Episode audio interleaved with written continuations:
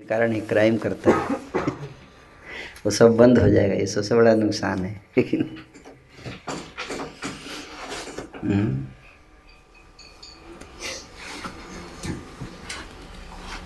क्या कहना है? सारे करप्शन की जड़ क्या है? आ आसक्ति है ना? इसकी आसक्ति ज़रूरी नहीं है। मतलब हाथ से ज़्यादा अगर आसक्ति हो जाएगी तो कभी कभी हमारे नुकसान भी तो कर जाएगी।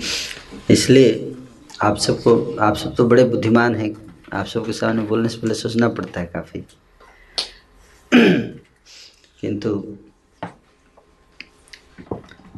कोई भी चीज़ बोलने से पहले, उसको गहराई में पहले चिंतन करना चाहिए, है ना? ज़्यादा आसक्ति क्या होता है, कम आसक्ति क्या होता है? ज़्यादा चोरी क्या होता है, कम चोरी क्या होता है? चोरी आफ्टर चोरी है ना? ज़्यादा आसक्ति, कम आसक्ति कुछ नहीं होता, है ना?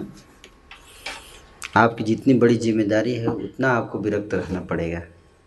उस ज़िम्मेदारी को निभाना है तो। अगर आप थोड़ा भी अगर आसक्त हैं, अगर बड़े ज़िम्मेदारी लिए हुए हैं तो आप बहुत बड़ा प्रॉब्लम कर सकते हैं। त्याग के साथ उपभोग का तो नियम है ही है जीवन में? कि त्याग के साथ उपभोग करना चाहिए इंसान को। उपभोग अलग चीज़ है। हम्म? उपभोग का कोई नियम नहीं है। नियम सेवा का है। तो सेवा के लिए जितना शरीर को पालन करने की ज़रूरत है उतना ही उपभोग करना चाहिए शास्त्र के अनुसार।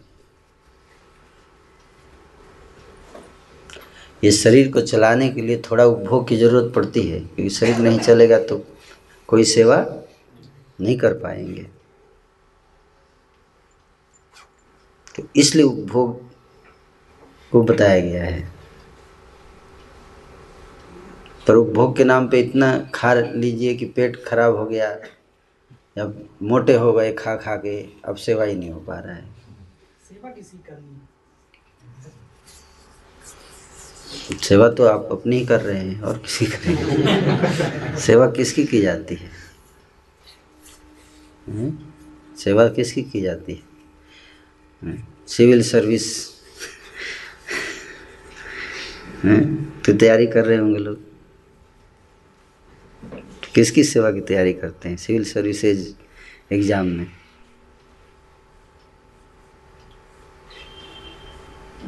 Union public service commission. किसका सर्विस कमीशन है? बोलिए। यूपीएससी का फुल फॉर्म जानते हैं?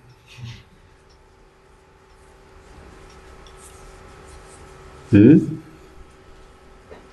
किसका सर्विस का उसमें नाम दिया गया है? लोक सेवा की बात करेंगे लोक सेवा की बात की गई है है ना? तो लोक सेवा का मतलब क्या है? जनता की बात की गई है। हाँ। तो जनता का भी सेवा का मतलब कि हर व्यक्ति को उसको जो बेसिक उसकी नेसेसिटीज है, उसको प्रोवाइड किया जाए। हम्म? ये ज़िम्मेदारी है किसकी? जो यूपीएससी क्लियर करता है। तो अपनी ही उपभोग में लग जाता है। जाके पब्लिक का उपभोग ही भूल जाता है।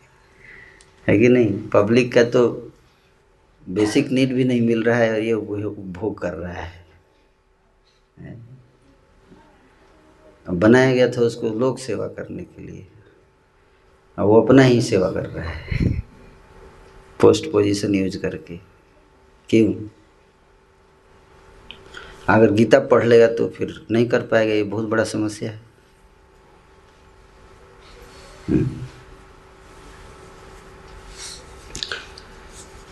तो चिंतन थोड़ा गहराई से कीजिए। आप लोगों यहाँ बुलाने का उद्देश्य यही है है ना?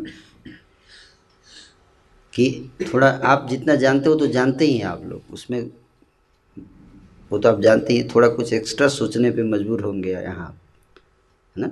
That is the whole idea नहीं तो आप यहाँ क्यों आके बैठेंगे? आप लोग ऑलरेडी इतने पढ़े लिखे लोग हैं, बीस साल, पच्चीस साल की उम्र है, कुछ तो जानते ही होंगे आप लोग। यस और नो पर थोड़ा सा ध्यान से सुनेंगे अगर आप ना तो आप कुछ एक्स्ट्रा समझेंगे जो कि बहुत आवश्यक है हमारे जीवन के लिए। है ना? लेकिन उसको समझने के लिए थोड़ा ध्यान से सुनना पड़ेगा, क्योंकि अगर आप इस जब भी हम डिस्कस करेंगे तो ओपन माइंड होके सुनना है। तो आप कई कुछ ऐसी चीज़ें सीखेंगे जो अगर हम समझ लेंगे तो संसार की सारी समस्याएँ अंत हो सकती हैं हमारे जीवन के लिए। हम्म?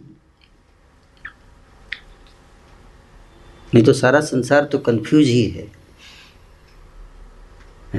एक तरफ़ इस, आप देखो दिल्ली में एक तरफ़ बड़ा बिल बोर्ड लगा हुआ है।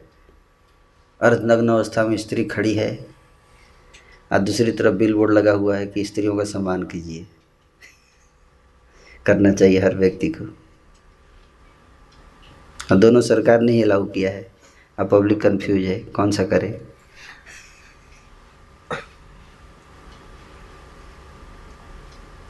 है ना?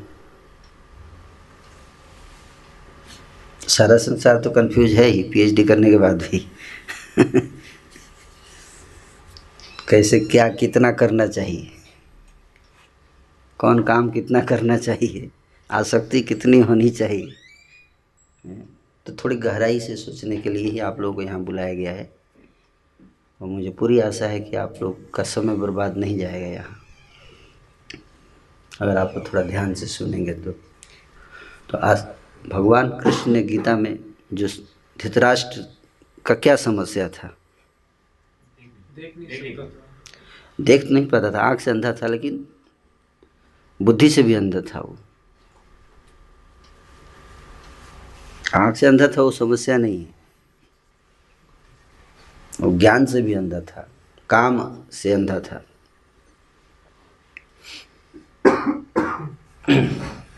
तो धृतराष्ट्र को सेंटर में रख के गीता बताया गया कि धृतराष्ट्र कोई एक राजा है और एक पिता भी है है ना? धृतराष्ट्र का दो आइडेंटिटी है, क्या?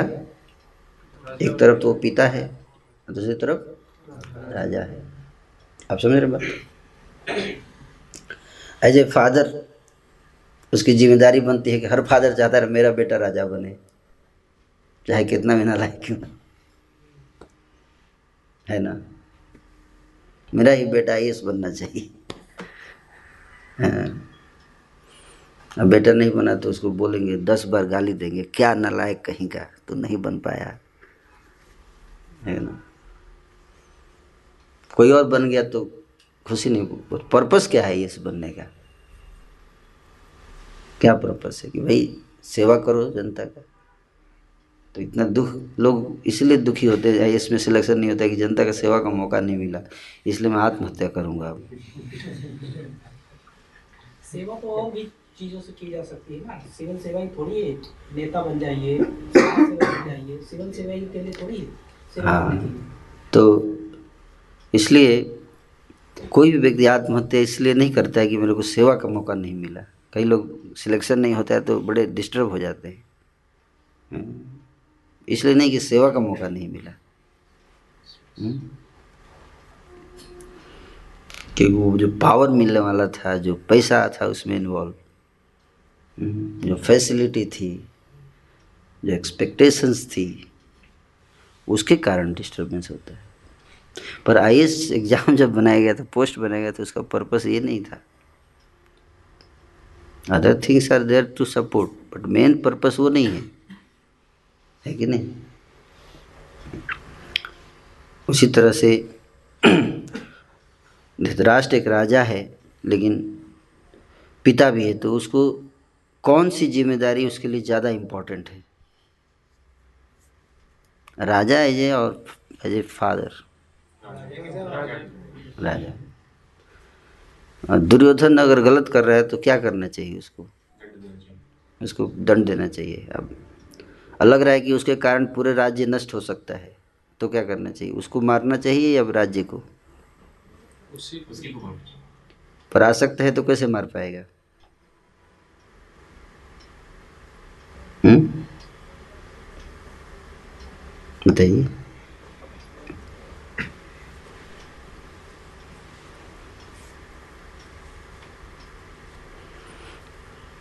तो अपने बेटे को नहीं मारा, मारने के बजाय सबको मारेगा। सबको लड़ा दिया, लड़ाई में लग जाओ सब, मर जाओ सब। एक बेटे को नहीं मार सकता। क्यों? आसक्ति है। हम्म। और जितने बड़े पोजीशन पे हैं आप, आपको उतना ही ज़्यादा अनासक्त रहना है। है कि नहीं? तो इसलिए जो जितना रिस्पॉन्सिबल होता जाता है, उसको उतना ही डिटैचमेंट की ज़रूरत होती है। इसलिए उसी, उसको ये ज्ञान उतना ही ज़्यादा समझना चाहिए। तो भगवान ने भगवदगीता समझाया। धृतराष्ट्र, भी भगवदगीता सुन रहा था। भगवदगीता, धृतराष्ट्र, संजय उवाच धृतराष्ट्र से। तो दो लोग एक साथ गीता सुन रहे हैं ना? दो लोग बोल भी रहे हैं। कौन बोल रहा है? संजय भी बोल रहे हैं और भगवान कृष्ण बोल रहे हैं। है ना? और दो लोग एक साथ सुन भी रहे हैं। अर्जुन और धृतराष्ट्र। पैरल है कि नहीं? तो जब गीता खत्म हुआ, और दोनों का एक ही प्रॉब्लम था। धृतराष्ट्र का प्रॉब्लम ये था कि अपने पुत्रों के फ़ायदे के लिए युद्ध का आयोजन किया।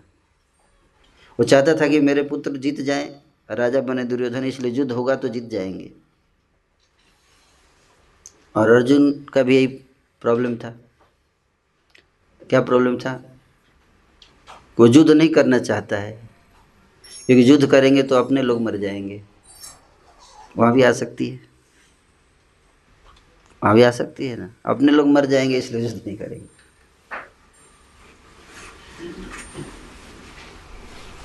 दोनों गीता सुन रहे हैं। दोनों के अंदर मोह है। क्या है? इसको होते मोह।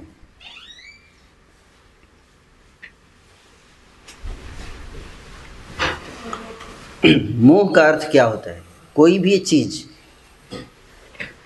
अगर आप कोई, आपकी एक एक सिद्धांत है, एक धर्म है, धर्म का सिद्धांत है है ना? धर्म का छोड़िए, आप लोग कंट्रोवर्शियल हो जाएगा। इंडिया का कॉन्स्टिट्यूशन है, मान लीजिए। है ना? तो कॉन्स्टिट्यूशन में बनाया गया कि ये सिद्धांत है, ऐसी सज़ा मिलनी चाहिए। मोह क्या करता है? फेवर करता है। मोह के कारण व्यक्ति क्या करता है? फेवर करता है। जो प्रिय है, जिससे आसक्ति है, उसको क्या करेगा? फेवर करेगा। उसके लिए लॉ को ट्विस्ट कर देगा चेंज कर देगा। है कि नहीं? तो इसलिए वो जस्टिस नहीं दे पाएगा। आइडियल जस्टिस नहीं दे पाएगा वो व्यक्ति। हम्म? जिसके अंदर मोह है। जो धृतराष्ट्र यही कर रहा था। तो राजा था। उसके लिए तो दोनों बराबर होने चाहिए ना। पांडु के पुत्र हो या उसके पुत्र। एक राजा के लिए सब बराबर है। जब वो राज सिंहासन पर बैठता है तो उसके लिए कोई अपना पुत्र ये नहीं होता। घर पे जाके अपना पुत्र बोलिएगा उसको। जब आप इस चेयर पे बैठ गए तो आपके लिए कोई अपना और कोई पराया नहीं है। समझ में आ रहा है? तो अगर पिता के हार्ट को लेकर चेयर पे बैठ गए, फिर तो गड़बड़ हो जाएगा ना। बड़ा कठिन काम है। कोई कैसे करेगा?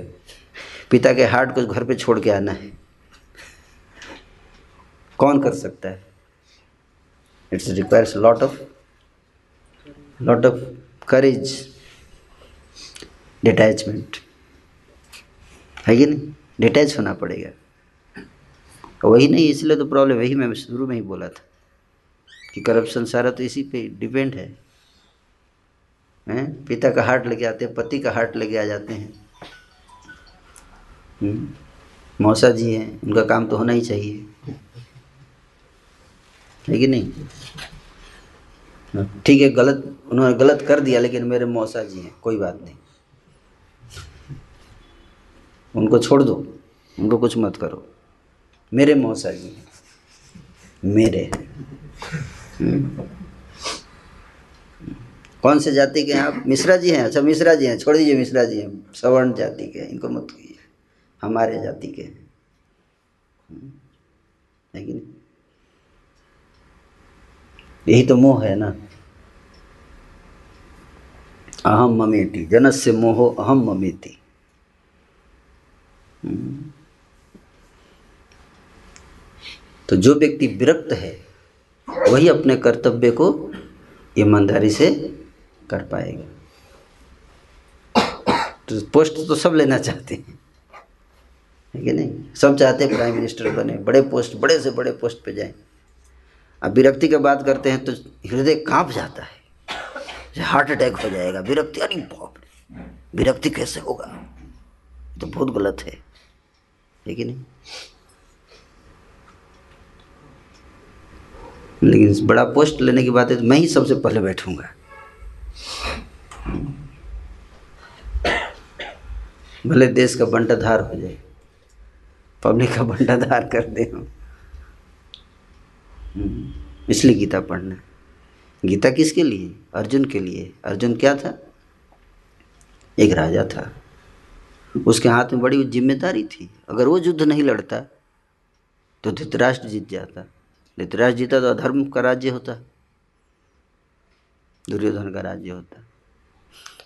अपने, चाहे धर्म, अधर्म के पक्ष लेकर अपने ही लोग खड़े हैं सामने।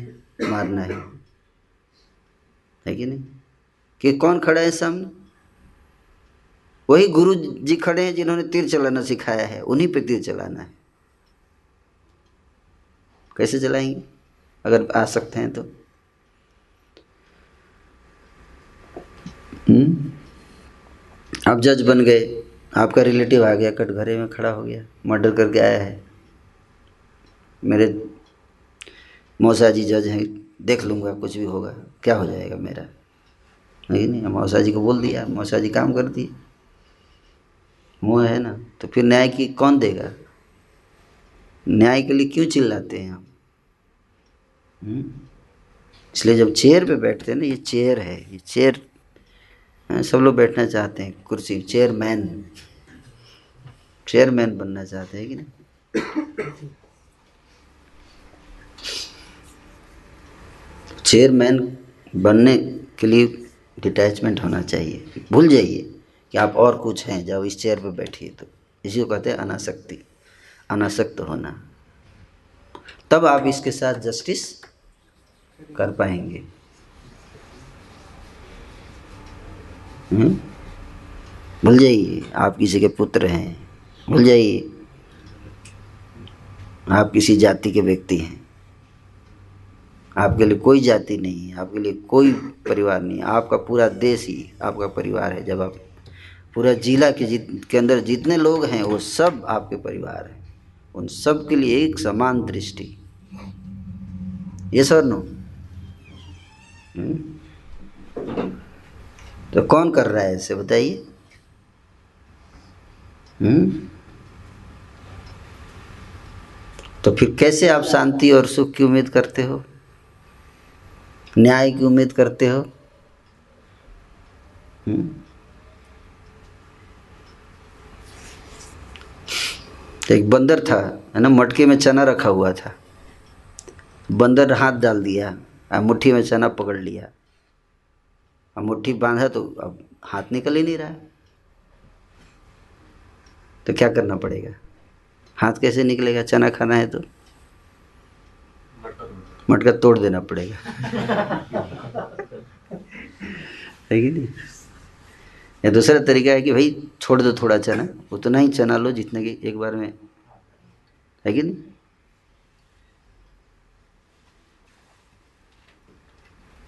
तो विरक्ति इसको कहते हैं। भाई थोड़ा सा ले लो, जिससे कि आपकी आवश्यकता भी पूरी हो जाए। उसके लिए सरकार ने आपको तो अब जब आप चेयर पे बैठ गए तो आपको समझना है इसकी। तो जब विरक्त होगा व्यक्ति, तभी उसके साथ न्याय कर पाएगा। नहीं तो न्यायाधीश बनना है तो ठीक है, बनिए। न्यायाधीश बन गए, लेकिन आसक्ति है हृदय में। है कि नहीं? तो विरक्त।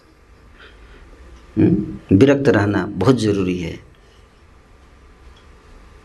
ये ज़रूरी है आवश्यकता है ये नीड है ये नेसेसिटी है। ऑप्शन नहीं है हुँ? और मोह क्या करता है? स्वार्थ स्वार्थ से मोह का उत्पत्ति होता है। स्वार्थ तो हमेशा जीवन भर साथ रहता है। इसीलिए रहता है क्योंकि ध्यान से गीता नहीं पढ़ते। इसलिए तो देखिए जैसे ये समागम आयोजित हो रहा है यहाँ भी तो एक स्वार्थ छिपा हुआ है। हम्म। क्या छिपा है स्वार्थ? कि हमारे धर्म का प्रचार हो लोग नैतिक बन जाए। ऐसा तो नहीं बोला मैंने।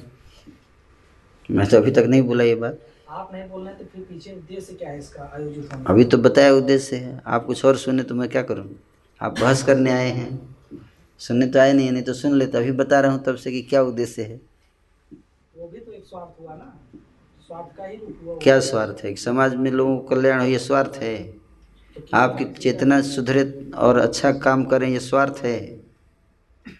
आपकी चेतना सुधरे, आप अच्छे आदमी बने और समाज का कल्याण करे इसमें मेरा स्वार्थ है। तो आप एक पागल हैं, एक मैं पागल, इतने लोगों का समय बर्बाद करेंगे हम लोग। बस। कि let us not waste time of every हम यहाँ समझने आए हैं। इलॉजिकल बात नहीं करना चाहिए, है ना? कि किसी तरह से मैं यहाँ डिबेट करके टाइम बर्बाद करूँगा। हम्म? जो टॉपिक चल रहा है उसको समझिए। स्वार्थ नहीं है ये। आप धर्म को समझे नहीं है ठीक से। आप धर्म को जानते नहीं हैं, है ना? तो जो चर्चा चल रही है उस पर सुना जाए। धीरे धीरे सुनिए, आपके कन्फ्यूजन्स हैं काफ़ी सारे। वो धीरे धीरे जाएँगे। एक दिन में तो सब जाएँगे नहीं। है कि नहीं? धर्म का उद्देश्य नहीं धर्म मेरा नहीं होता है आपका नहीं होता है। धर्म सबका है। है कि नहीं? धर्म का अर्थ क्या है? आप नहीं आप बात शुरू किया तो आप बताइए ना। नहीं जब आप बात किए कि धर्म अपने धर्म के लिए धर्म क्या है पहले ये बताइए। जो शब्द हम इस्तेमाल करते हैं उसके बारे में समझ पहले जानना चाहिए। कर्तव्य का अपने कर्तव्य का पालन ही हमारा धर्म है। हम्म, तो का क्या है कर्तव्य? वही तो बात कर रहा था मैं। हैं तो। पढ़ें तो पढ़ाई भी आप तभी कर पाओगे जब अनासक्त रहेंगे। बिना इच्छा के पढ़ाई कैसे हो सकती है? इच्छा इच्छा कही तो देखो भगत सिंह देश के लिए लड़े लड़े ना। एक व्यक्ति घर के लिए इतना कष्ट नहीं उठाता, घर की रक्षा के लिए जितना उन्होंने देश के लिए उठाया, उतना परिश्रम किया, उतना त्याग किया। जितना बड़ा आपका हार्ट होगा ना, उतना ही ज़्यादा आप मेहनत कर पाओगे बिना कष्ट के। अगर आप पढ़ाई इस भाव से कर रहे हो कि मेरे को देश के लिए कुछ करना है, विश्व के लिए करना है तो आपका हार्ट उतना ही बड़ा हो जाएगा। और उतना ही ज़्यादा आप हार्ड वर्क भी करोगे और मुस्कुराओगे भी। और हँसते हँसते फांसी पे भी चढ़ जाओगे।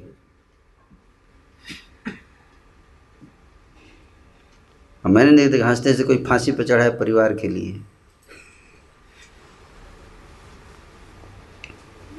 कहने का अर्थ ये है कि हम सबको जितना हमारा हृदय बड़ा होगा, विशाल होगा, हम उतना ही परिश्रम कर सकते हैं। इंसान में परिश्रम का कोई लिमिट नहीं है। जितना हृदय बड़ा होगा उतने लोगों को हम साथ में रख सकते हैं। उतना ही बड़ा हम परिवार का दायरा बड़ा कर सकते हैं। आपके लिए परिवार पाँच लोग हैं।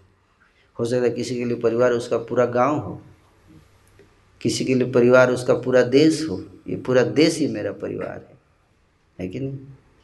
किसी के लिए परिवार पूरा विश्व हो सकता है। वसुधैव कुटुंबकम। है कि नहीं? कितना बड़ा दायरा हम्म? होना कोई पढ़ रहा होगा, हो सकता है अपना परिवार के लिए, कोई पढ़ता है देश के लिए, कोई हो सकता है पढ़ रहा हो पूरे विश्व के लिए। ये सब नो गलत पढ़ रहा हूँ तो बताइए। विश्व के लिए पढ़ रहा है तो उसमें परिवार भी आ गया, देश भी आ गया, सब आ गया। है कि नहीं? तो अपनी चेतना को जितना बड़ा करना है, बड़ा कर, करना चाहिए। उसके लिए शास्त्र हमें विजन देते हैं हैं? तो कर्तव्य क्या है? धृतराष्ट्र के लिए क्या कर्तव्य? अपने कर्तव्य का पालन करना। धृतराष्ट्र के लिए तो कन्फ्यूज़न हो गया है कि दो कर्तव्य हो गया, एक तो पुत्र के पिता के रूप में कर्तव्य है, और देश के रूप में कर्तव्य। यही तो प्रॉब्लम है कन्फ्यूज़न है। One person has multiple identity है कि नहीं? और आइडेंटिटी क्राइसिस हो जाता है इसलिए। भाई, कौन सा आइडेंटिटी ये करता हूँ तो वो गड़बड़, वो करता हूँ तो वो गड़बड़।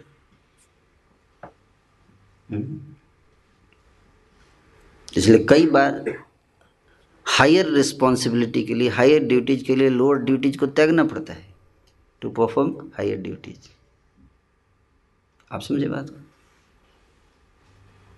तो as a king family duties को आपको त्यागना पड़ेगा। जब आप जज बन गए तो आपको फैमिली से ऊपर उठना पड़ेगा। आपको पूरे देश के लिए देखना है, समाज को देखिए। तो धर्म बदल गया। घर पे गए तो आपको बेटे के लिए देखना है। जज पे बैठ गए तो आपका कर्तव्य बदल गया। आप समझे बात? यही तो कन्फ्यूज़न है। अर्जुन बोल रहा है कि अगर मेरे को एज ए सोल्जर योद्धा की, मेरे को लड़ना चाहिए धर्म के लिए। पर एज ए फैमिली मैन मेरे को एज ए मैं शिष्य हूँ इनका द्रोणाचार्य का।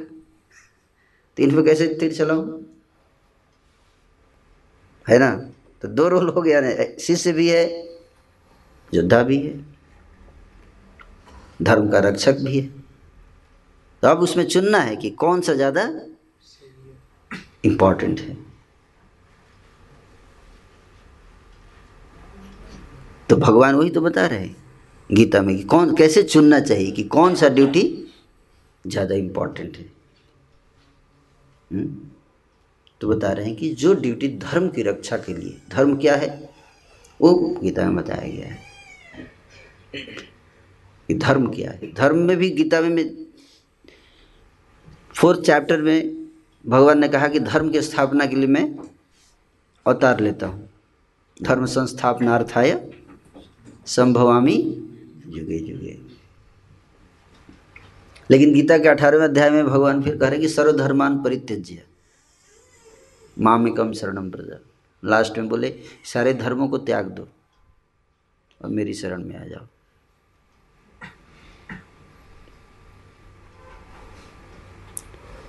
तो इस काफ़ी गहरे अर्थ हैं इन चीज़ों के, है ना? इसको समझना है। तो धर्म क्या है? धर्म यही है भगवान कहते हैं कि भगवान की जो वाणी है, जो भगवान के द्वारा दिया गया जो संदेश है, उस भगवान जब कोई संदेश देते हैं तो वो सारी सृष्टि को देख कर देते हैं। जैसे नरेंद्र मोदी जब कोई, जब तक वो बीजेपी में थे या गुजरात में थे तो जो बोलते थे वो गुजरात को देखकर बोलते थे। बीजेपी को देख के जब जिस दिन से प्राइम मिनिस्टर बन गए, अभी वो भड़काऊ भाषण बंद कि हम हिंदुओं के लिए करेंगे, या ये करेंगे अब नहीं बोल सकते। आप समझ रहे बात को? अगर चाहेंगे भी तो नहीं बोल सकते। और उसी तरह से जब भगवान कुछ बोलते हैं तो वो सारी सृष्टि को देखकर बोलते हैं। केवल हिंदू को देखकर बोल, नहीं बोलते, मुसलमान को देखकर क्रिश्चियनिटी सिख को देखकर नहीं बोलते। उनके लिए सब उनकी संतान है। इसलिए गीता में कहीं भी हिंदू धर्म का नाम नहीं है। अगर आप गीता पढ़ोगे तो ये नहीं लिखा कि हिंदुओं के लिए या मुसलमानों के लिए मेरा धर्म, आपका धर्म नहीं। जीवात्मा की बात की गई है। किसकी बात की गई है? जीवात्मा, हर आत्मा। जिसने भी देह धारण किया शरीर धारण किया है, उसको संदेश है। चाहे वो मुस्लिम हो, चाहे सिख हो, चाहे ईसाई हो, चाहे हिंदू हो, चाहे मुसलमान हो, चाहे पाकिस्तानी हो, चाहे हिंदुस्तानी हो, सबके लिए संदेश है। मनुष्याण, मनुष्य प्रजाति के लिए, कोई भी मनुष्य है, उसके लिए संदेश है। धर्म का संदेश किसी पर्टिकुलर समाज या वर्ग विशेष के लिए नहीं होता है, ये मनुष्य जाति के लिए होता है। उस बात को समझना है। और मनुष्य जाति का धर्म एक ही है। भगवान जैसे किस और धर्म भी, जब भी धर्म की चर्चा करते हैं तो वहाँ पे कन्फ्यूज़न होता है, क्योंकि लोग धर्म की, वास्तविक स्थिति को, धर्म क्या है, क्या करना चाहिए और क्या नहीं करना चाहिए? सिंपल डिफिनीशन आप समझ रहे बात को? Dos and don'ts very simple अब प्रॉब्लम कहाँ है? प्रॉब्लम ये है कि डूज एंड डोंट्स हर व्यक्ति डिपेंड्स ऑन आपका लक्ष्य क्या है। क्या करना चाहिए, क्या नहीं करना। जब तक आपको गोल क्लियर नहीं है, अब यहाँ से आपको कहाँ जाना है पहले क्लियर, तब तो बचाए कौन रास्ते से जाएँगे? पहले तो ये क्लियर बनेगा कि कहाँ जाना है। मनुष्य जीवन इस संसार, ये सृष्टि क्यों है? हम क्यों हैं इस संसार में? क्यों आए हैं यहाँ?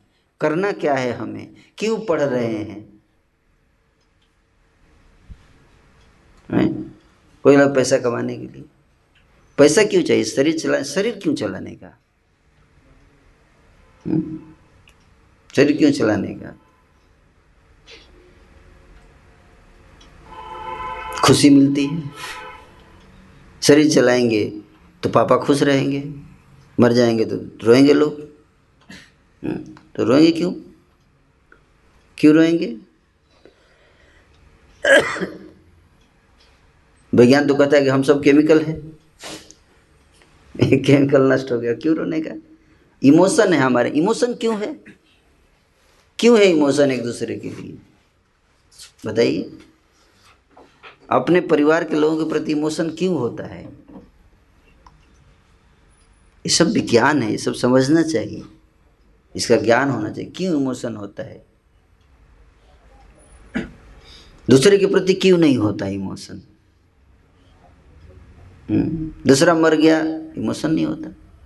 कई बार उन चीज़ों के लिए इमोशन हो जाता है जिसका कोई वैल्यू नहीं है और जो इतना इम्पोर्टेंट है उसके लिए कोई इमोशन नहीं होता। ये भी हो सकता है? हमने देखा है, है? कि आईपीएल में अगर छक्का मारे बिना आउट हो गया तो लोग रोते हैं प्रैक्टिकली इतना रोते हैं। और अगर सोल्जर कोई सैनिक जो है बॉर्डर पे आउट हो गया मर गया कोई नहीं रोता देश में उसके लिए। है कि नहीं? आप समझ रहे हैं? तो इमोशन भी रियल नहीं होता, वो भी डेवलप किया जाता है। आप उस चीज़ के लिए भी इमोशनल हो सकते हैं, अगर आपको ऐसा माहौल दिया जाए जिसका कोई वैल्यू नहीं है। और हो सकता है कि उसके लिए कोई इमोशन ना हो जिसका सबसे ज़्यादा इंपॉर्टेंस है आपके लाइफ तो ये सारी चीज़ों को समझना बहुत आवश्यक है कि कहाँ इमोशन रखना चाहिए, कैसे इमोशन रखना चाहिए। जीवन का लक्ष्य क्या है? हम क्यों हैं इस संसार में? आज तक इसका कोई उत्तर नहीं है विज्ञान के पास। मानव प्रजाति पृथ्वी पे है, ये संसार है, सृष्टि एग्जिस्टेंस ये सब है। किंतु हम हर हर प्रश्न कोई भी बातें होती हैं, भगवान के बारे में चर्चा शुरू करेंगे तो लोग प्रश्न पूछते हैं, आप इसका साइंटिफिक प्रूफ दीजिए। पूछते हैं ना? आप इसका प्रमाण दीजिए। पर हम साइंटिफिक प्रूफ नहीं दे सकते।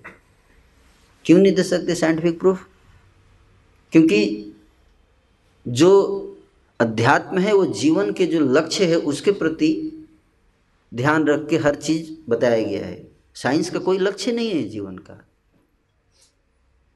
Modern science has no clear understanding about the goal of life आप किसी भी साइंटिस्ट से पूछिए what is the purpose of life what is the purpose of existence इसका क्या उद्देश्य? बता नहीं सकते। जब आपको पर्पस ही नहीं पता है, आपको गोल ही नहीं पता है तो आप वे कैसे डिफाइन करोगे? Where to go where not to go how to go how not to go आप कैसे डिफाइन कर सकते हैं, बताइए। आपको आपको पता ही नहीं कहाँ जाना है तो किधर से जाना है, उसका कोई मीनिंग बनता है? किधर से जाना है, ये तब मीनिंग बनता है जब पहले क्लियर हो कि कहाँ जाना है। ये सब लक्ष्य क्या है जीवन का? अब प्रश्न उठता है कि वैज्ञानिक क्यों उत्तर नहीं दे पा रहे हैं इस प्रश्न का? What is the purpose of life क्यों उत्तर नहीं दे पा रहे हैं? क्योंकि नहीं दे सकते। उनके बस में नहीं है ये। एक वैज्ञानिक हैं रिचर्ड डॉकिंस उनसे प्रश्न पूछा स्टूडेंट ने, उसका वीडियो अवेलेबल है, आपको दिखा सकते हैं कभी। उनसे प्रश्न पूछा कि what is the purpose of life existence क्यों है? हम क्यों एग्जिस्ट करते हैं? हम क्यों पढ़ाई कर रहे हैं? क्यों ये सब कर रहे हैं? तो उन्होंने बोला कि आप ये प्रश्न क्यों पूछ रहे हैं? इसके प्रश्न पूछने की ज़रूरत ही नहीं है। अब ये कौन डिफाइन करेगा कि कौन सा प्रश्न पूछना चाहिए और कौन सा नहीं प्रश्न पूछना चाहिए?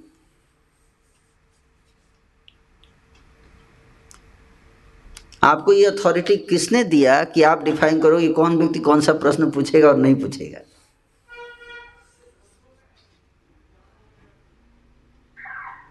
मैं प्रश्न पूछ रहा हूँ, क्योंकि मेरे अंदर प्रश्न आ रहा है, इसलिए पूछ रहा हूँ।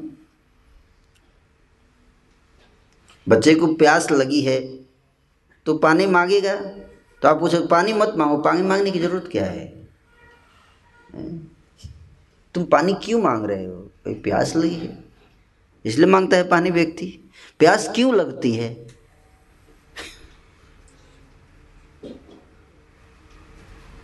क्योंकि वो नीड है। आपके एग्जिस्टेंस का वो नीड है। पर्पस इज़ नॉट ऑप्शनल ये तो मैंडेटरी हमें जानना बिना पर्पस के हम कुछ कर ही नहीं सकते लाइफ में।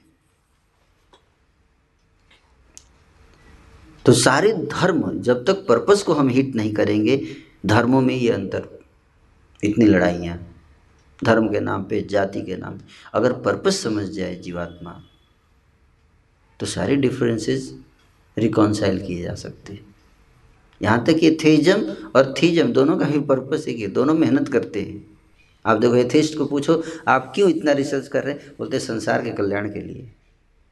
है कि नहीं? और धार्मिक लोगों से पूछो तो क्या बोलते हम भी संसार का कल्याण करना चाहते हैं। तो फिर भैया लड़ते क्यों हैं आप लोग? दोनों का उद्देश्य एक ही है फिर लड़ाई कहाँ है? हुँ? क्यों? साथ में मिल के करो ना और फास्ट कर सकते हो। ये सर, एक दूसरे को काटते क्यों हो? वो गलत है, धर्म बिल्कुल गलत है, ज़रूरत नहीं है। हो सकता है एरर हो। दो आदमी मिल के साथ में काम करेंगे, काम और फास्ट हो जाएगा, है कि नहीं? हो सकता है कि जो प्रश्न का उत्तर साइंस के पास नहीं, हो सकता है धर्म के पास हो।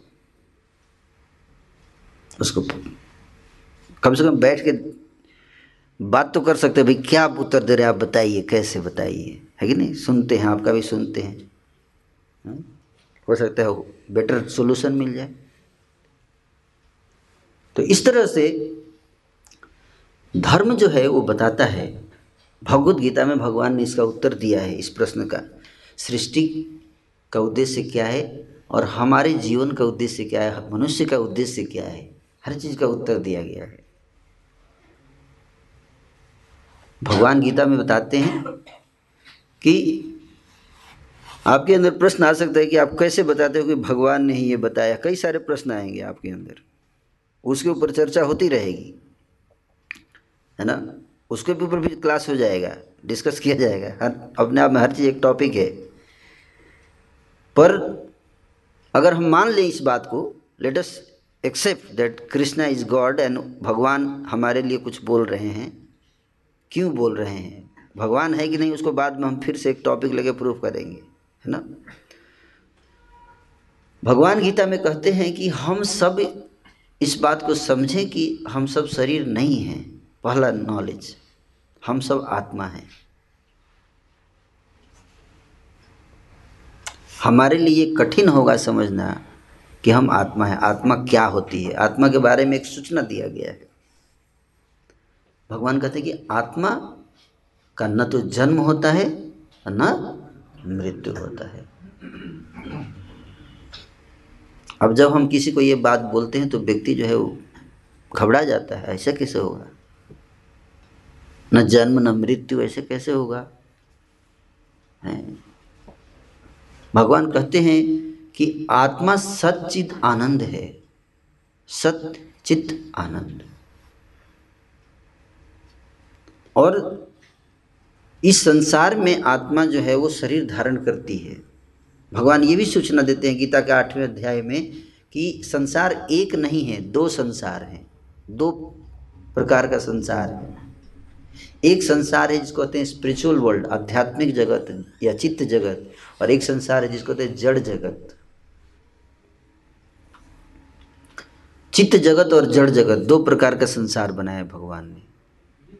दो प्रकार के सृष्टि है। चित्त जगत में वो आत्माएँ निवास करती हैं, जो जिनका हृदय प्योर है, शुद्ध है, जो भगवान से प्रेम करते हैं। जो भगवान से प्रेम करते हैं, जो एक दूसरे से प्रेम करते हैं। उनके हृदय में थोड़ा भी किसी प्रकार का एरर नहीं है जिसके हार्ट में। Pure souls they live there. और जिनकी चेतना में दूषित है, उनको यहाँ पे रखा जाता है इस जड़ जगत में। पर्पस क्या है? यहाँ पे रह के और अपने को इम्प्रूव करे। दैट इज़ द आइडिया तो इसलिए ये जो जड़ जगत, जो जो आत्माएँ जिनके अंदर स्वार्थ है या अपने सुख की इच्छा है, अपने स्वार्थ की इच्छा होती है उनको स्वार्थी होते हैं, वैसे लोगों को इस संसार में रखा जाता है। और यहाँ पे रख के उनको समझाने का प्रयास किया जाता है कि स्वार्थ में सुख नहीं है।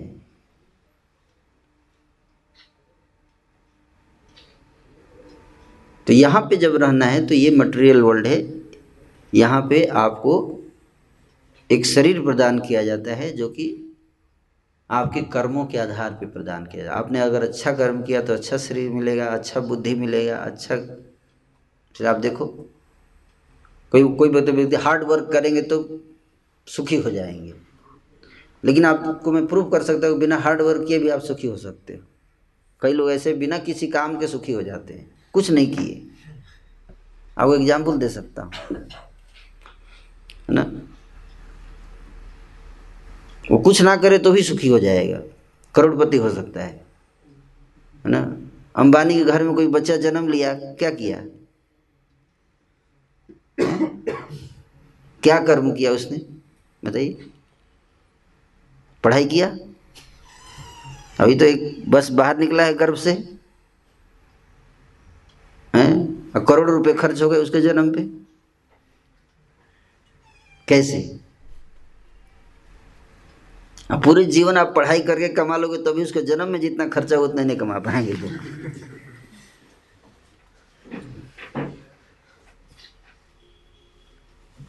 तो प्रश्न उठता है ना कि भाई, आखिर उसको इतना स्पेशल क्यों ट्रीटमेंट वो भी आत्मा है, हम भी आत्मा है। हम भी तो जन्म ले सकते थे उनके घर में। ऐसा वही क्यों जन्म लिया? वही आत्मा क्यों जन्म लिया? इसका उत्तर दिया गया है वैदिक शास्त्र की, ये कर्म के आधार पे होता है। अगर आप कुछ कर्म करते हैं इस जन्म में तो आपको क्या होगा? उसके अनुसार उसका फल आपको प्रदान किया जाए कुछ कर्म ऐसे होते हैं जिसका फल इस जन्म में मिलता है, कुछ कर्म ऐसे होते हैं जिसका फल अगले जन्म में भी मिलता है। तो कर्मों के आधार पे जीवात्मा को यहाँ पे अलग अलग पोजीशन में दिया जाता है, उसको किसी को कुछ पक्षी बनते हैं, कुछ पशु बनते हैं, कुछ मनुष्य बनते हैं। और उसके अनुसार जितना अगर अच्छा पाप किया तो दुख भोगेंगे, पुण्य किए तो सुख भोगेंगे। अगर पुण्य किया तो सुख भोगेंगे। पाप किया तो दुख भोगेंगे। बचपन से ही इंटेलिजेंस शार्प जो भी परीक्षा में जहाँ हाथ लगाता है, सोना हो जाता है। पढ़ाई नहीं करता, बैठ जाता लिख दिया, पास हो गया। कई लोग इतने मेहनत करते थे, दस साल हो गए। आई आई, सिविल सर्विस तरह करते हो ही नहीं कोई एक साल में आया, फटाक से पास हो गया, हँसते खेलते। तब हो गया। है कि नहीं? स्पेशल इंटेलिजेंस है, केवल मेहनत से नहीं होता। किसी की प्रखर बुद्धि होती है, जो जन्म से उसके अंदर स्पेशल इंटेलिजेंस दिया गया है, उसके कर्मों के अनुसार वो फास्ट काम करता है। फास्ट उसका उसका डीएनए में ही अलग चीज़ है। हम्म? तो ये कर्म का सिद्धांत है। भगवान ने बताया है कि पुनर्जन्म होता है जीवात्मा का। हम्म? दोबारा जन्म होता है, फिर मृत्यु होगी, फिर से जन्म होगा। जो कर्म किया है, उसको फिर से भोगने के लिए दोबारा जन्म लेना पड़ता है व्यक्ति को। और कब तक जन्म लेना पड़ता है? तब तक जन्म लेना है क्योंकि जीवन का उद्देश्य क्या है? इस संसार में जब तक भगवान ये भी बताते कि ये संसार में हमेशा आत्मा कभी सुखी नहीं रह सकता। क्यों? क्यों सुखी नहीं रह सकता? आत्मा कभी सुखी नहीं रहेगा। क्यों नहीं सुखी रहेगा? क्योंकि आत्मा सच्चिद आनंद है। सच्चिद आनंद का मतलब क्या है? कि हमेशा आनंद में रहना है उसको। उसकी मृत्यु नहीं होनी है। अमर है वो। उसको कोई बुढ़ापा नहीं, रोग नहीं, ये सब नहीं है आत्मा के लिए। ये सब इस शरीर के लिए है। इसलिए जब आत्मा जब तक इस शरीर में रहेगा, तब तक उसको दुख होना ही है। और शरीर कब तक मिलेगा? जब तक आत्मा इस संसार में रहेगा, उसको शरीर दिया जाएगा। और हर शरीर का एक दिन जन्म होगा, एक दिन मृत्यु होगा। आत्मा का मृत्यु नहीं होता। किसका मृत्यु होता है? शरीर का मृत्यु होता है। शरीर का मृत्यु होता है। आप कितना भी मेहनत करो, पढ़ाई करो, जिस दिन आपको जाना है, ख़त्म। सारा मेहनत। आपको नोटिस भी नहीं दिया जाएगा। कि प्रभु, देख लीजिए, आप पाँच दिन बाद आने वाला हूँ मैं, आपको ले जाऊँगा। कोई नोटिस नहीं। बस चलिए, ख़त्म। आप ये भी नहीं बोल सकते कि रुक जाइए, एग्ज़ाम है मेरा। ये भी नहीं बोल सकते। मृत्यु जब आएगी तो। चाहे आप प्राइम मिनिस्टर हो, चाहे कोई भी हो, जब टाइम आएगा जाना है होगा। आपकी बारी, अटल बिहारी। चले गए। गए ना अटल बिहारी जी? चले गए? समय आया। प्रधानमंत्री भी नहीं बच सकते, उनको भी जाना है। सबको जाना है एक दिन। रियलिटी यही है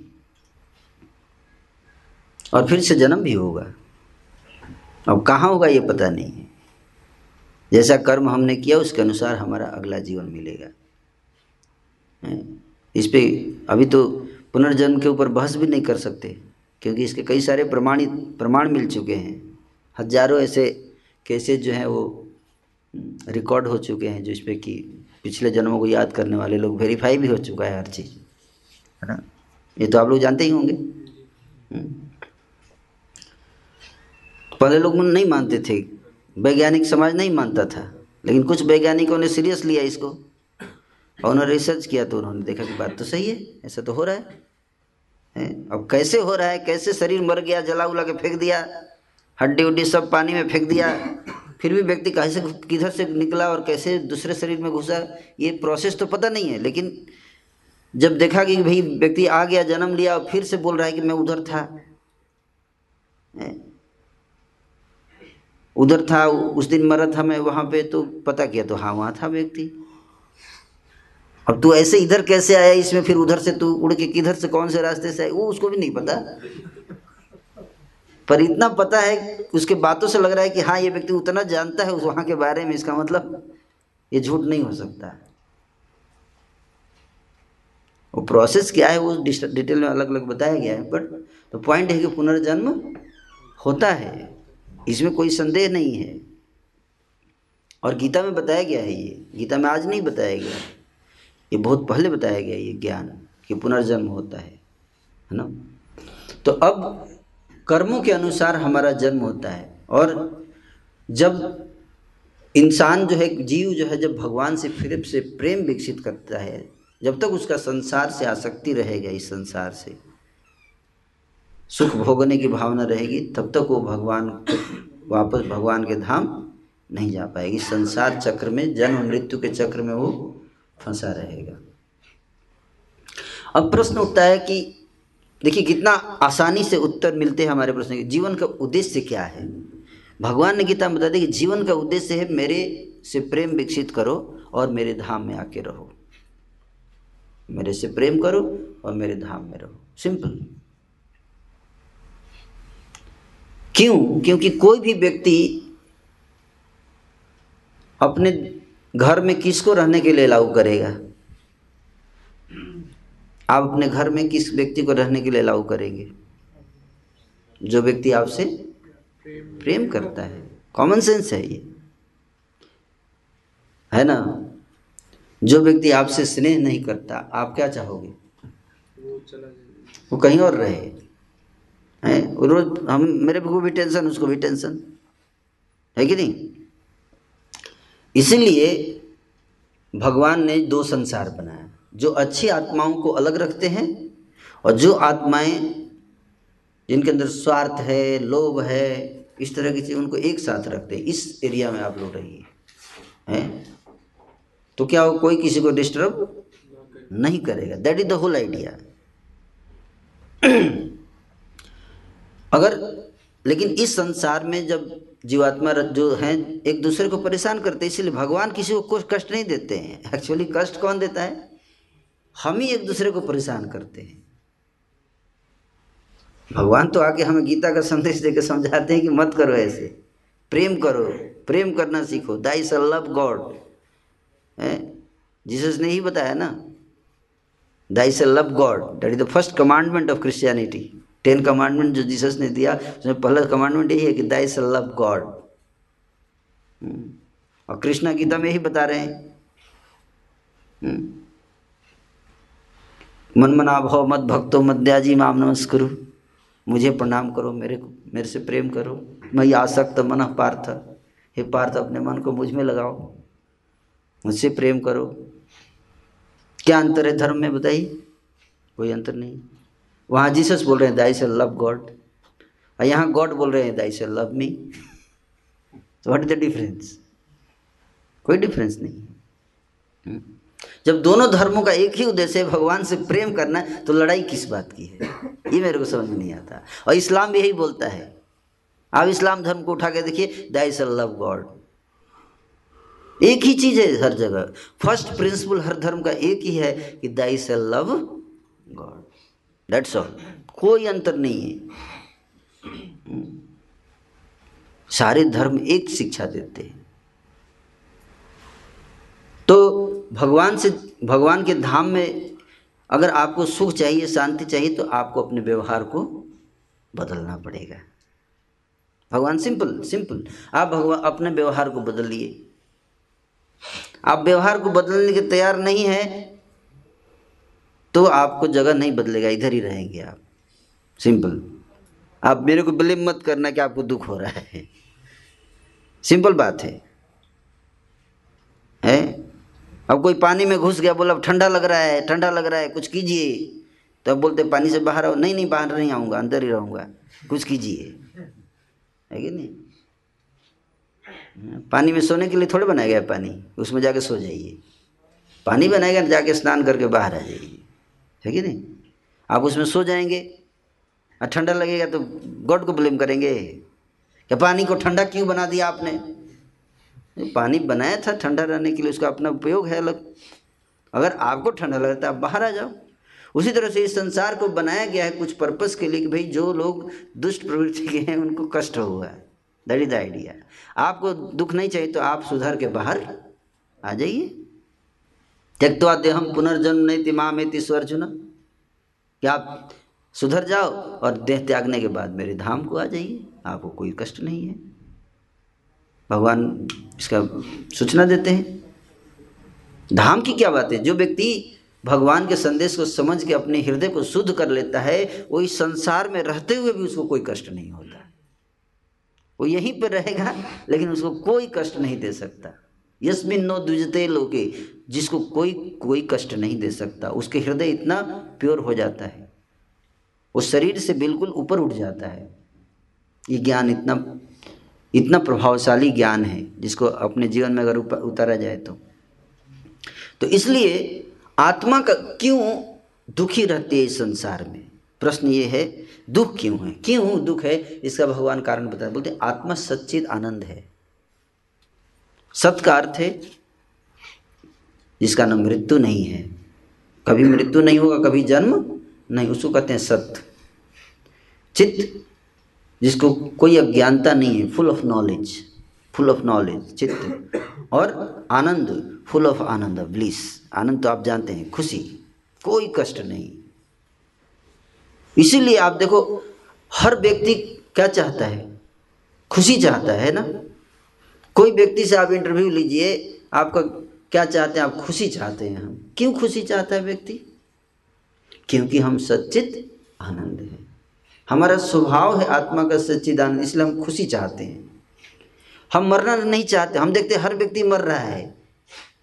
फिर भी कोई मरना नहीं चाहता। उसको ऑप्शन दिया जाए तो कभी मरेगा नहीं। क्यों? क्योंकि आत्मा को पता है कि मेरी मृत्यु नहीं होती है। मृत्यु क्यों हो रही है मेरी? ये ज्ञान आत्मा जानती है इस बात को। इसलिए आत्मा मरना नहीं चाहती। उसको बार बार पिछले जन्म में मरी थी, फिर भी आती है, उसको विश्वास नहीं होता कि आई कैन डाई इसका विश्वास नहीं होता आत्मा को। ये बंद हो गया? हरे कृष्णा। ओके। तो लगता है बैटरी डिस्चार्ज हो गया है। हरे कृष्णा। नहीं, फिर कम हो गया ना। हरे कृष्णा हरे कृष्णा।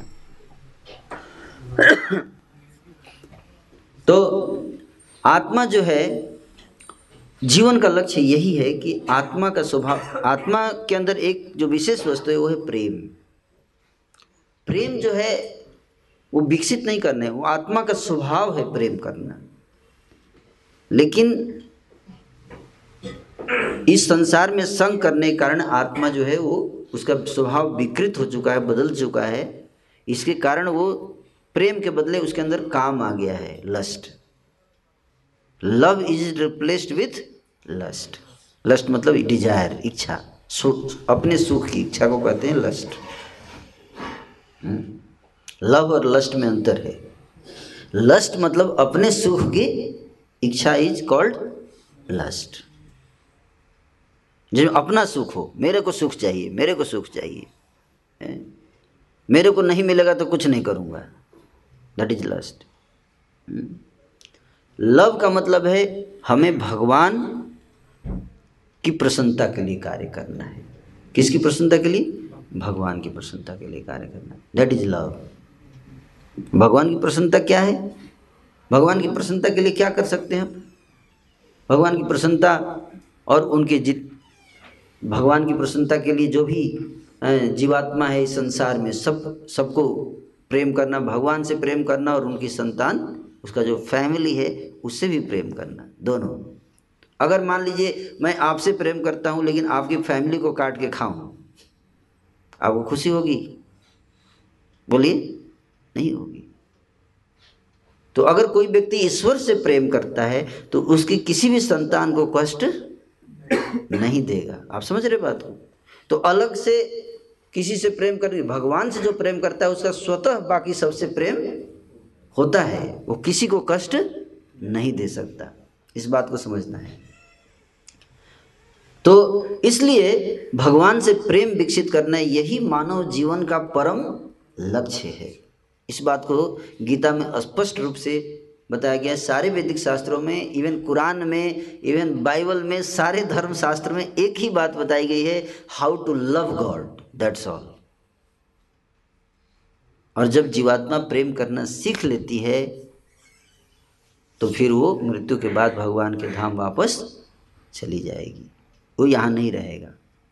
अब रही बात इस संसार में, जो भी हम ड्यूटी करते हैं, चाहे आप स्टूडेंट हैं, चाहे आप जज हैं, चाहे मजिस्ट्रेट हैं, चाहे फादर हैं, चाहे मदर हैं, चाहे जो भी हैं, पर्पस ये होना चाहिए कि हम जो भी कार्य करें, वो भगवान के जो आदेश है उसके अनुसार उसको करें। अपने स्वार्थ के लिए ना करें। आप पढ़ाई कर रहे हो, अपने स्वार्थ के लिए मत कीजिए। अपने स्वार्थ के लिए मत कीजिए। यही प्रेम है। किसके लिए करना है? भगवान की प्रसन्नता के लिए।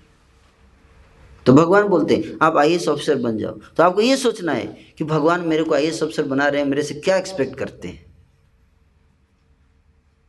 क्या एक्सपेक्ट करते हैं? गीता पढ़िए, बताएँगे। हैं? भगवान ये नहीं बोल रहे हैं कि आप कोई काम मत करो संसार में, बैठ के केवल माला करो, ये तो नहीं बोले। ये नहीं बोल रहे? अर्जुन को ये बोले? क्या बोले? भगवान ने अर्जुन को कहा कि तस्मात सर्वेशु कालेशु माम अनुस्मर युद्ध च। मई अर्पित मनोबुद्धि। अपने मन और बुद्धि को मुझमें अर्पित करके लगा के और इस संसार में युद्ध करो तुम। लेकिन युद्ध करने का मेरा स्मरण करते हुए युद्ध करो।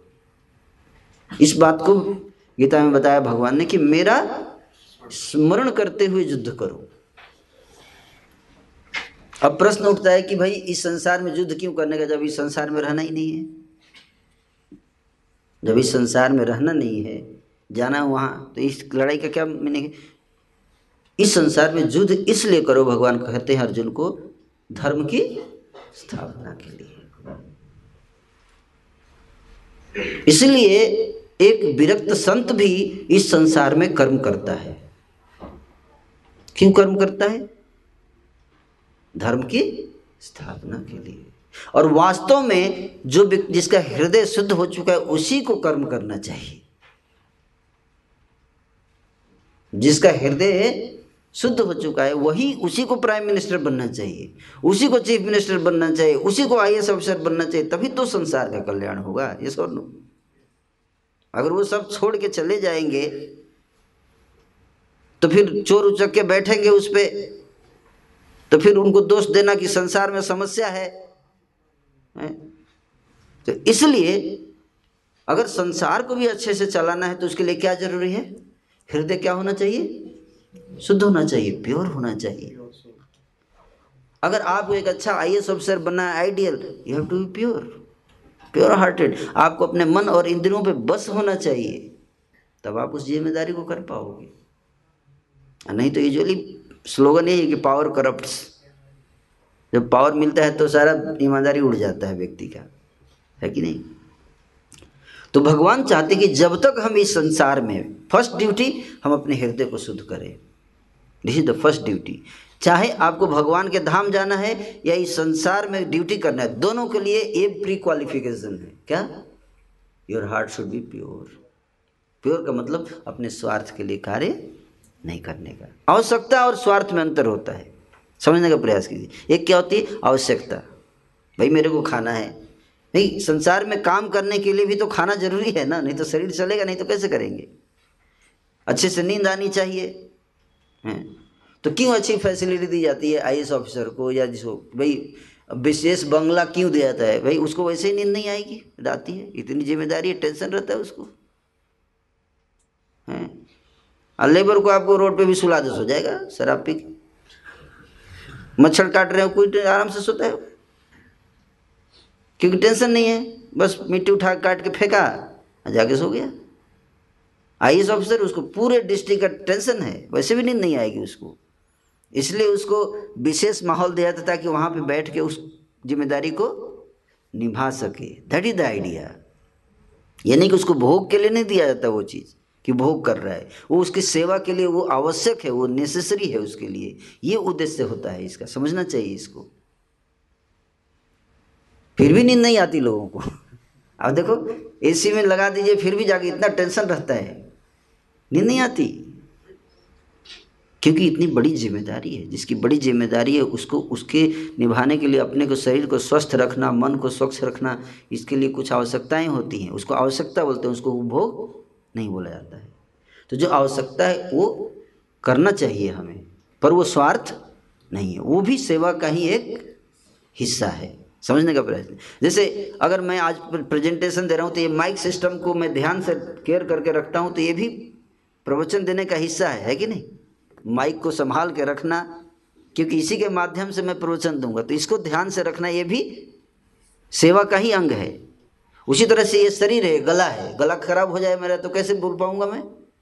इसलिए गले का ध्यान रखना, इसका इलाज कराना, इसका दवाई करा के ठीक करना, ये भी सेवा का ही पार्ट है। इसको कहते हैं आवश्यकता। किसकी आवश्यकता है वो? सेवा की आवश्यकता है। मेरी आवश्यकता नहीं है, वो भी ध्यान रखना है। ये मेरी आवश्यकता नहीं है, किसकी आवश्यकता है? सेवा। जो ज़िम्मेदारी है, उसको करने के लिए इसको देखभाल करना ज़रूरी है। इसलिए इसको देखभाल किया जाता है। ये स्वार्थ नहीं है। आप समझ रहे बात को? इस दृष्टि से अपनी आवश्यकताओं की पूर्ति करते हुए व्यक्ति सेवा करता है। नहीं तो अगर हम तपस्या करने लगेंगे हेल्थ खराब हो गया तो फिर सेवा नहीं कर पाएँगे।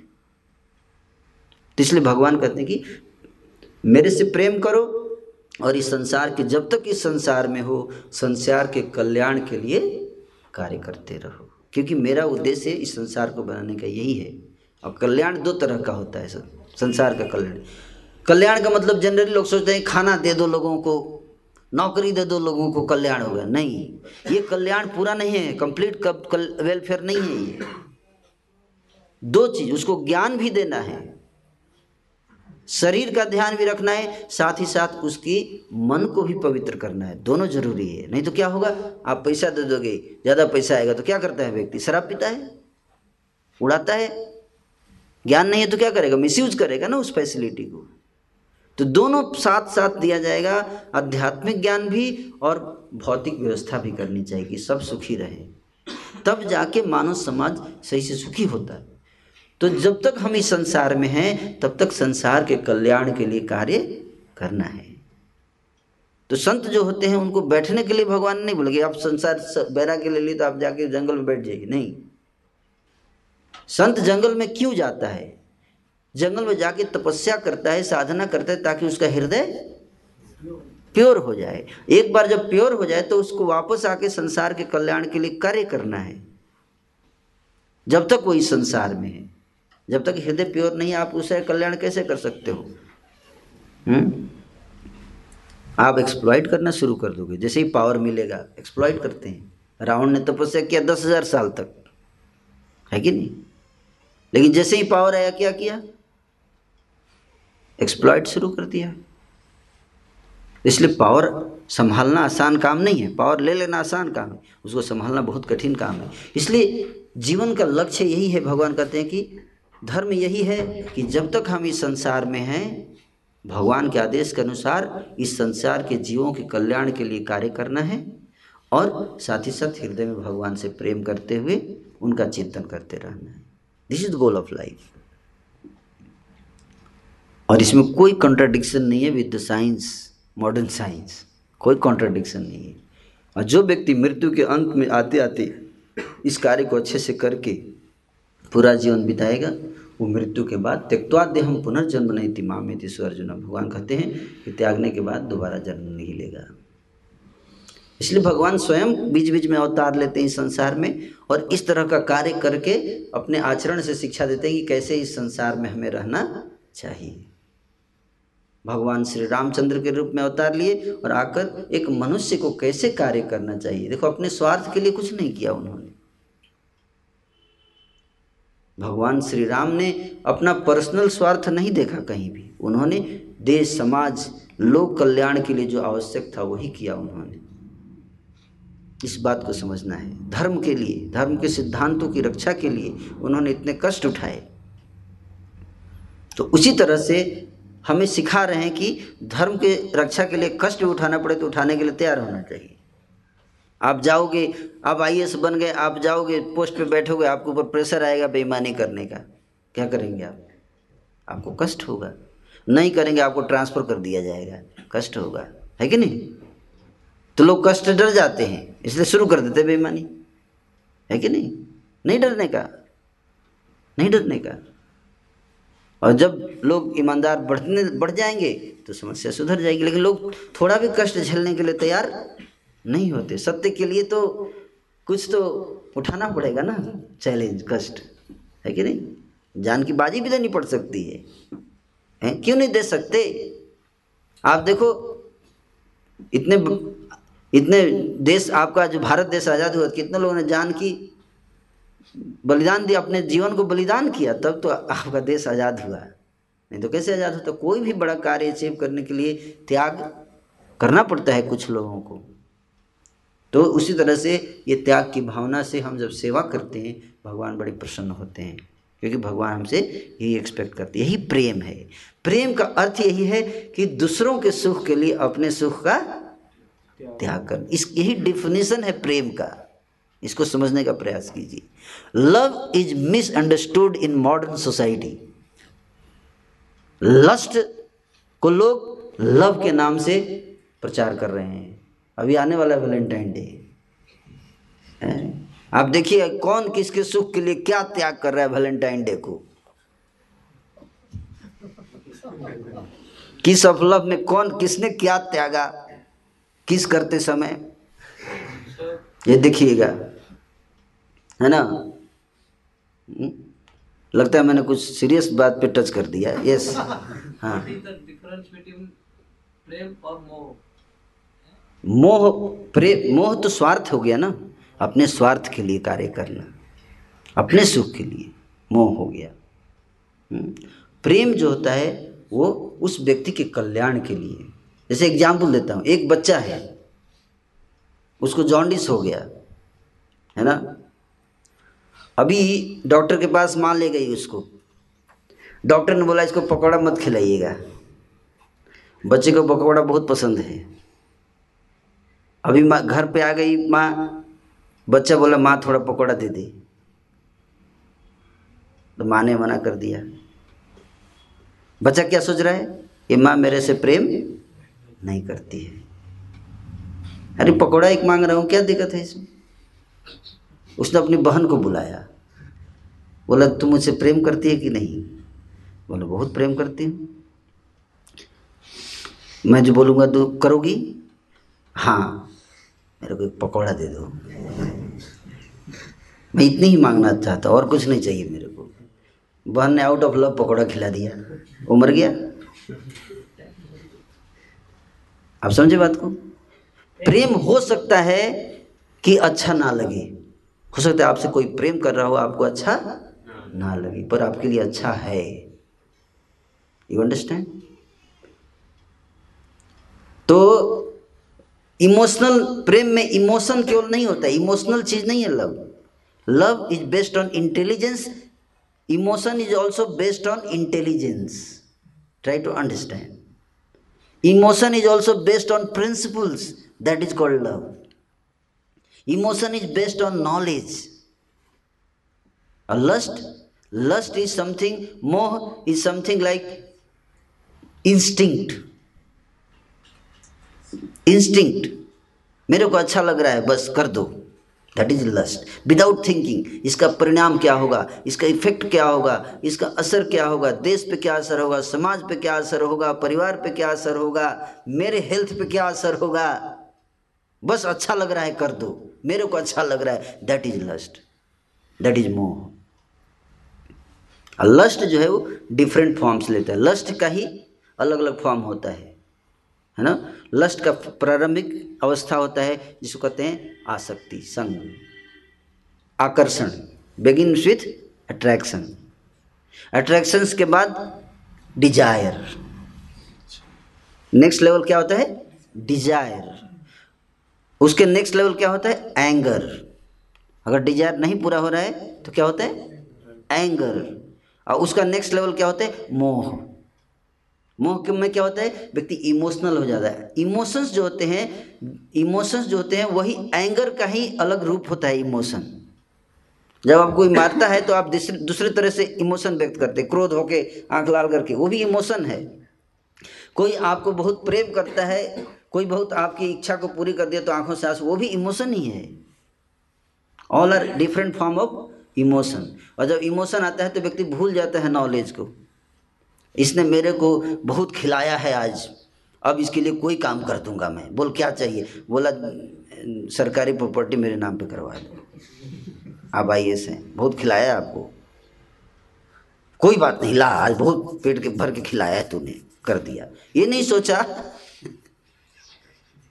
कि भाई इसका क्या असर पड़ेगा? आप समझ रहे बात को? ये कहते हैं emotion that is also anger सुख में भी व्यक्ति बह जाता है, दुख में भी बह जाता है। दोनों में एंगर आता है। तो व्यक्ति अनकंट्रोल होके कोई डिसीज़न ले लेता है, कोई कार्य कर देता है, सोच नहीं पाता बैलेंस बैलेंस इंटेलिजेंस से नहीं सोच पाता है। लूज कर जाता है बैलेंस वो मोह है। सो लस्ट और लव को अच्छे से समझना चाहिए। लव हो सकता है, डांट देगा, नहीं करूँगा मैं, है ना? है? नहीं करूँगा। जैसे भगवान श्री रामचंद्र, उनको सीता से प्रेम था, फिर भी उन्होंने जंगल में भेज दिया। क्यों? ताकि संसार को एक सही एग्ज़ाम्पल सेट हो। कोई इसको मिसयूज ना करे इस सिचुएशन को। हृदय में प्रेम है। That is okay physical discomfort उतना मायने भी नहीं रखता आप समझ रहे बात को? जहाँ प्रेम होता है, वहाँ फ़िज़िकल डिस्कम्फर्ट फ़िज़िकल डिस्टेंस मायने नहीं करता। प्रेम को लोग समझते नहीं। सोचते पति पत्नी जब साथ में रहेंगे, चिप के रहेंगे तो बहुत प्रेम है। No love is different this is lust attraction to body is lust love is something related to the soul which emotions comes from the platform of soul तो इस तरह से इसको बेसिक अंडरस्टैंडिंग इसको हमने प्रेजेंट किया। सो so, जीवन को हमें इस तरह से जीना है ताकि हम ये मोह से मुक्त हो सकें। मोह धृतराष्ट्र को मोह से दोनों ने गीता सुना लेकिन गीता सुनने के बाद दोनों पे असर अलग हुआ ये भी देखिए। धृतराष्ट्र गीता सुना उसका हृदय चेंज अगर गीत चेंज हो गया तो बोलता है ना, भाई रुक जाओ रुक जाओ, युद्ध मत करो, खत्म करो, अभी यहीं पे खत्म। युधिष्ठिर को राजा बनाते हैं, चलो। करता ना? तो कोई ज़रूरी नहीं है कि गीता सुनने के बाद हमारा हृदय चेंज होगा, कोई ज़रूरी नहीं। डिपेंड करता है हम किस मूड से गीता सुन रहे हैं। कोई ज़रूरी नहीं है कि जो धर्म का पालन कर रहे हैं, सबका हृदय शुद्ध होगा, कोई ज़रूरी नहीं है। जो जेन्युइनली धर्म के भगवान को जानने के लिए जेन्युइनली निस्वार्थ होकर भगवान की सेवा में लगा वही व्यक्ति वास्तव में समझ पाएगा धर्म को। इसलिए धार्मिक, जो भी जितने धार्मिक स्पिरिचुअलिस्ट हैं, इसका मतलब ये नहीं कि सारे प्योर हैं, नहीं। वहाँ भी स्वार्थ हो सकता है, वहाँ भी अहंकार हो सकता है, वहाँ भी मोह हो सकता है, जैसा कि उन्होंने बताया कि लोग अपने धर्म को की संख्या बढ़ाने पर लगे हुए हैं। वो धर्म का प्रचार नहीं है, वो पॉलिटिक्स है। क्योंकि कलयुग में वोट का बड़ा इंपॉर्टेंस है। कितने लोग हैं मेरे मेरे धर्म के हैं। इसलिए धर्म और पॉलिटिक्स मिक्स हो रहा है। हृदय बदल रहा है कि नहीं बदल रहा है किसी का? हार्ट ट्रांसफॉर्म हुआ कि नहीं हुआ? बुरी आदतें गई कि नहीं गई? लस्ट कितने लोगों का हमने हटाया? कितने के हृदय से मोह हटाया? ये कौन देखता है? है कि नहीं?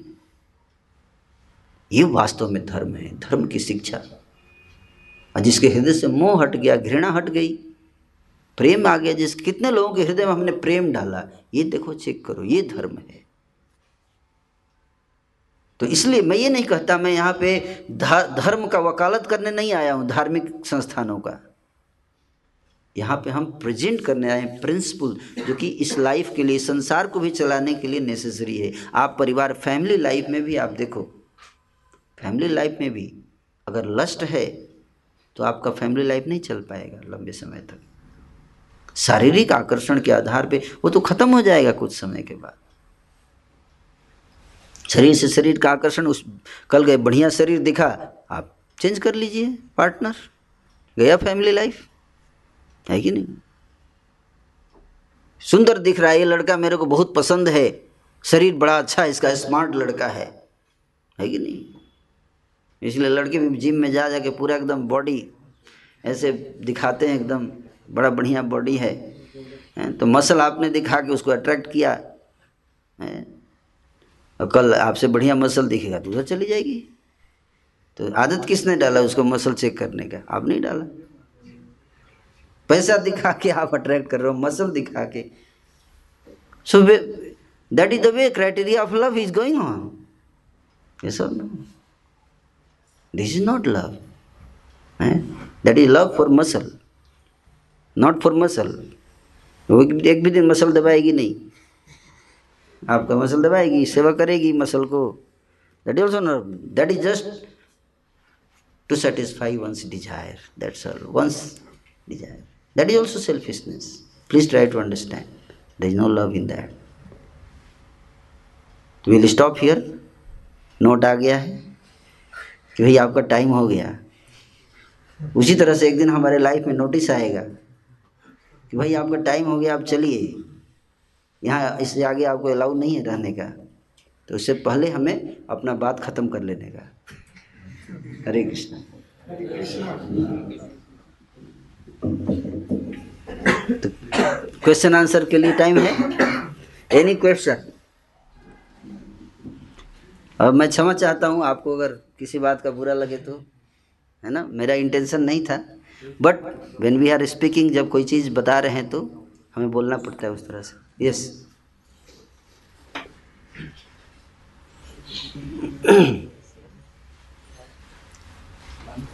प्रेम हिंसा का कारण हो सकता है या नहीं? हिंसा का कारण नहीं। देखो अगर कोई अशांति कर रहा है शांति के लिए अगर कोई व्यक्ति डिस्टर्बेंस क्रिएट कर रहा है तो उसको कंट्रोल करना वो भी शांति का ही पार्ट है। Please try to understand if somebody is creating disturbance taking the if you want to control him we have to use violence sometime to control that is also part of peace please try to understand पहले प्रयास करना चाहिए कि शांति से control हो जाए। पर अगर लगता है कि एक व्यक्ति के कारण इतने लोगों का शांति नष्ट होगा तो उसको फोर्स से भी कंट्रोल करना पड़े तो करना चाहिए। That is also shanti. Please try to understand तो नॉन वायलेंस का सिद्धांत भगवान ने गीता में नहीं बताया है। Please try to understand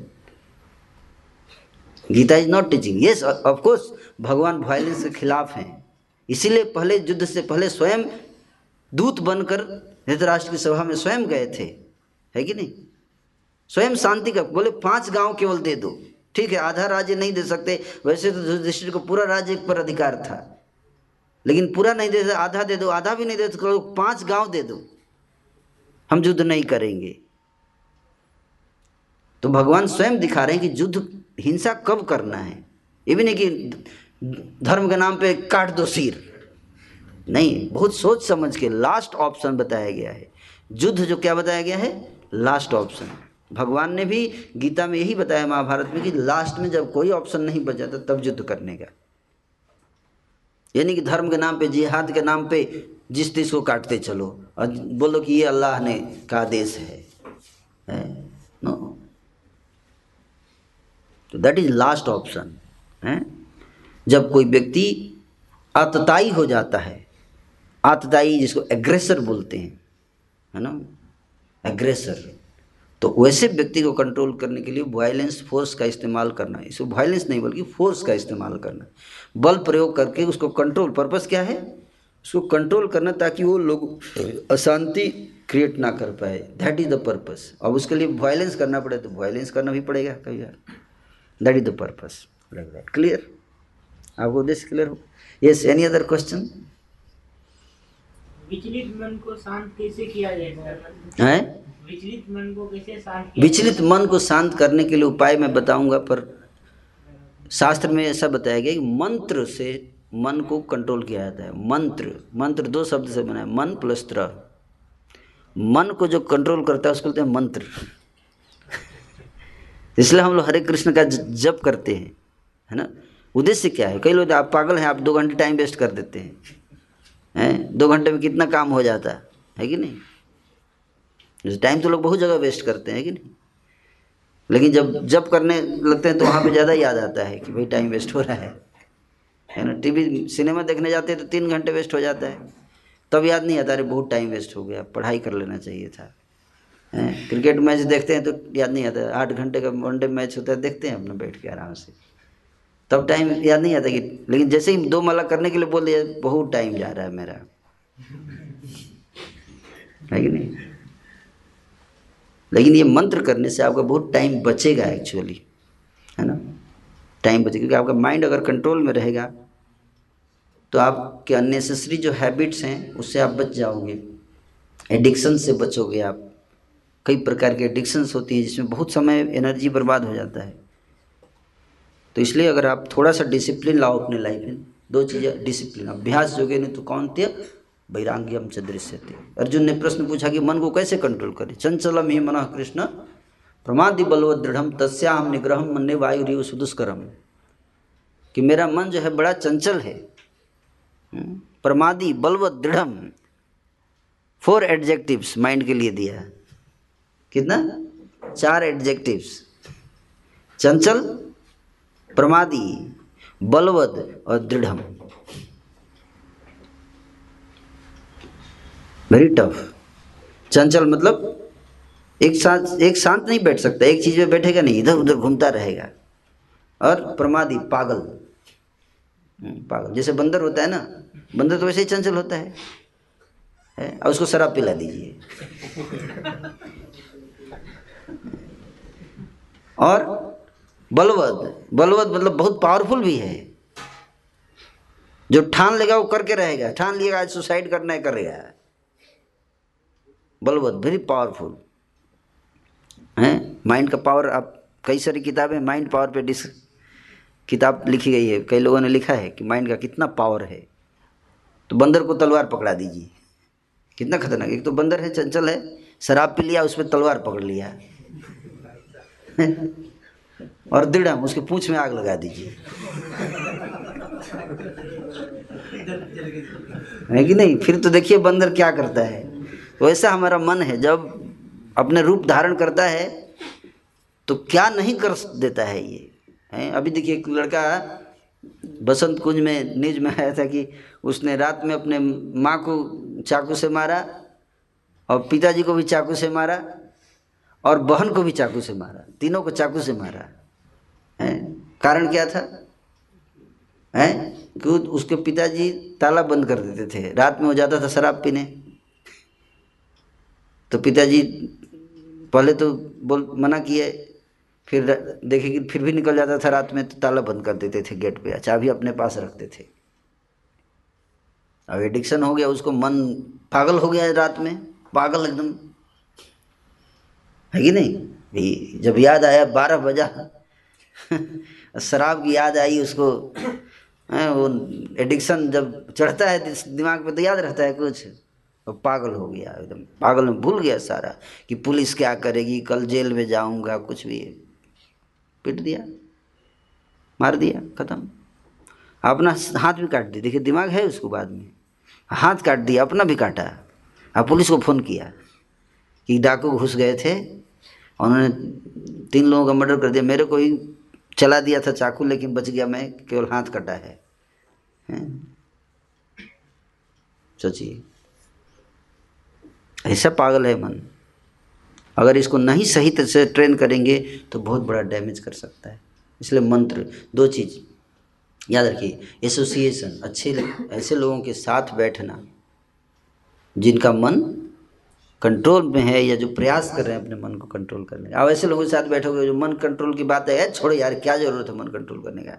जैसे मन कर रहा है, कर don't think just do it कई लोग अपनी टी शर्ट पर लेके घूमते हैं। हमने देखा है just do it don't think आजकल यही सब जमाना है। इसी को मतलब ये सब गीता के से, के श्लोक से बढ़ के हो गया है आजकल। है ना? लोग गीता का श्लोक नहीं मानते। बोलते ये सब पुरानी चीज़ माइथोलॉजी है। है ना? सत्य असत्य हो गया सत्य सत्य हो गया है, कलयुग है ये, है ना? तो ये इसके कारण दुख भी तो हम ही लोग को हो रहा है, लेकिन भगवान को थोड़े दुख हो रहा है। अगर हम गीता के संदेश नहीं पालन कर रहे हैं तो दुख किसको हो रहा है? हम ही लोगों को हो रहा है ना? समाज में ही समस्या बढ़ती जा रही है। आप देखो दिन पर दिन क्या हो रहा है समाज क्या हाल है समाज का? है? तो भक्ति कीजिए, भगवान की भक्ति, गीता का संदेश पढ़िए। आप लोग इंटेलिजेंट लोग हैं। देखो मैं केवल बोल रहा हूँ मेरे को बोलने का आदत नहीं, मैं तो आप लोगों से सुनना चाहता था। लेकिन आप गीता पढ़ सकते हो, आप लोगों को बताने की क्या ज़रूरत है? आप खुद पढ़ो, समझो। इसमें बहुत बड़ा ज्ञान है। ये ज्ञान को जब आप समझ जाएँगे तो आप भी मेरी तरफ़ बोलेंगे कि सही बोल रहे हैं ये। आप तभी तक लोग इस सोचते हैं कि गीता बकवास है, जब तक कि पढ़ते नहीं हैं उसको सही तरीके से। पढ़ लेंगे तो ये नहीं बोलेंगे। ये नहीं सम कहेंगे। जो नहीं पढ़ा है, वही ऐसा बात बोलता है। कि गीता ये है, ऐसे गीता वो है, गीता ये करती है, जो पढ़ लेता है वो नहीं करता है ऐसा, क्योंकि वो तो जान जाता है इसका क्या वैल्यू है। तो इसको पढ़ना, सत्संग में बैठना और भगवान के नाम का ध्यान करना, जप करना, इससे हमारा जो है मन बस में रहता है। नहीं तो देखो आप इतने सारे ब्रह्मचारी हैं, सब कैसे मन को कंट्रोल कर रहे हैं? जो अवस्था में कंट्रोलिंग सेक्स डिज़ायर आसान है। बताइए आप लोग इतने सारे हैं यहाँ, हैं? इट्स नॉट ईजी पर जैसे ही मंत्र करते हैं पावर है इसमें। चेतना शुद्ध हो जाती है this is the power that is the live proof बाकी तो नहीं बता सकता, क्योंकि आप देख नहीं पाएँगे। हैं? और कोई प्रश्न है? तो प्रैक्टिकल क्या बताए कि अगर आपको रियल करना है तो मंत्र। हरे कृष्ण हरे कृष्ण कृष्ण कृष्ण, हरे हरे हरे राम हरे राम राम राम, हरे मंत्र का जप करना है कि नहीं? अब बोलोगे, जवानी में हमको बाबा जी बनाएँगे क्या? आप बाबा जी बनने की बात नहीं है इसमें। इसमें प्रैक्टिकल चीज़ की बात है। जो चीज़ हमें हेल्प कर रहा है, उसको करना चाहिए। है ना? Okay, thank you so much. Hare Krishna.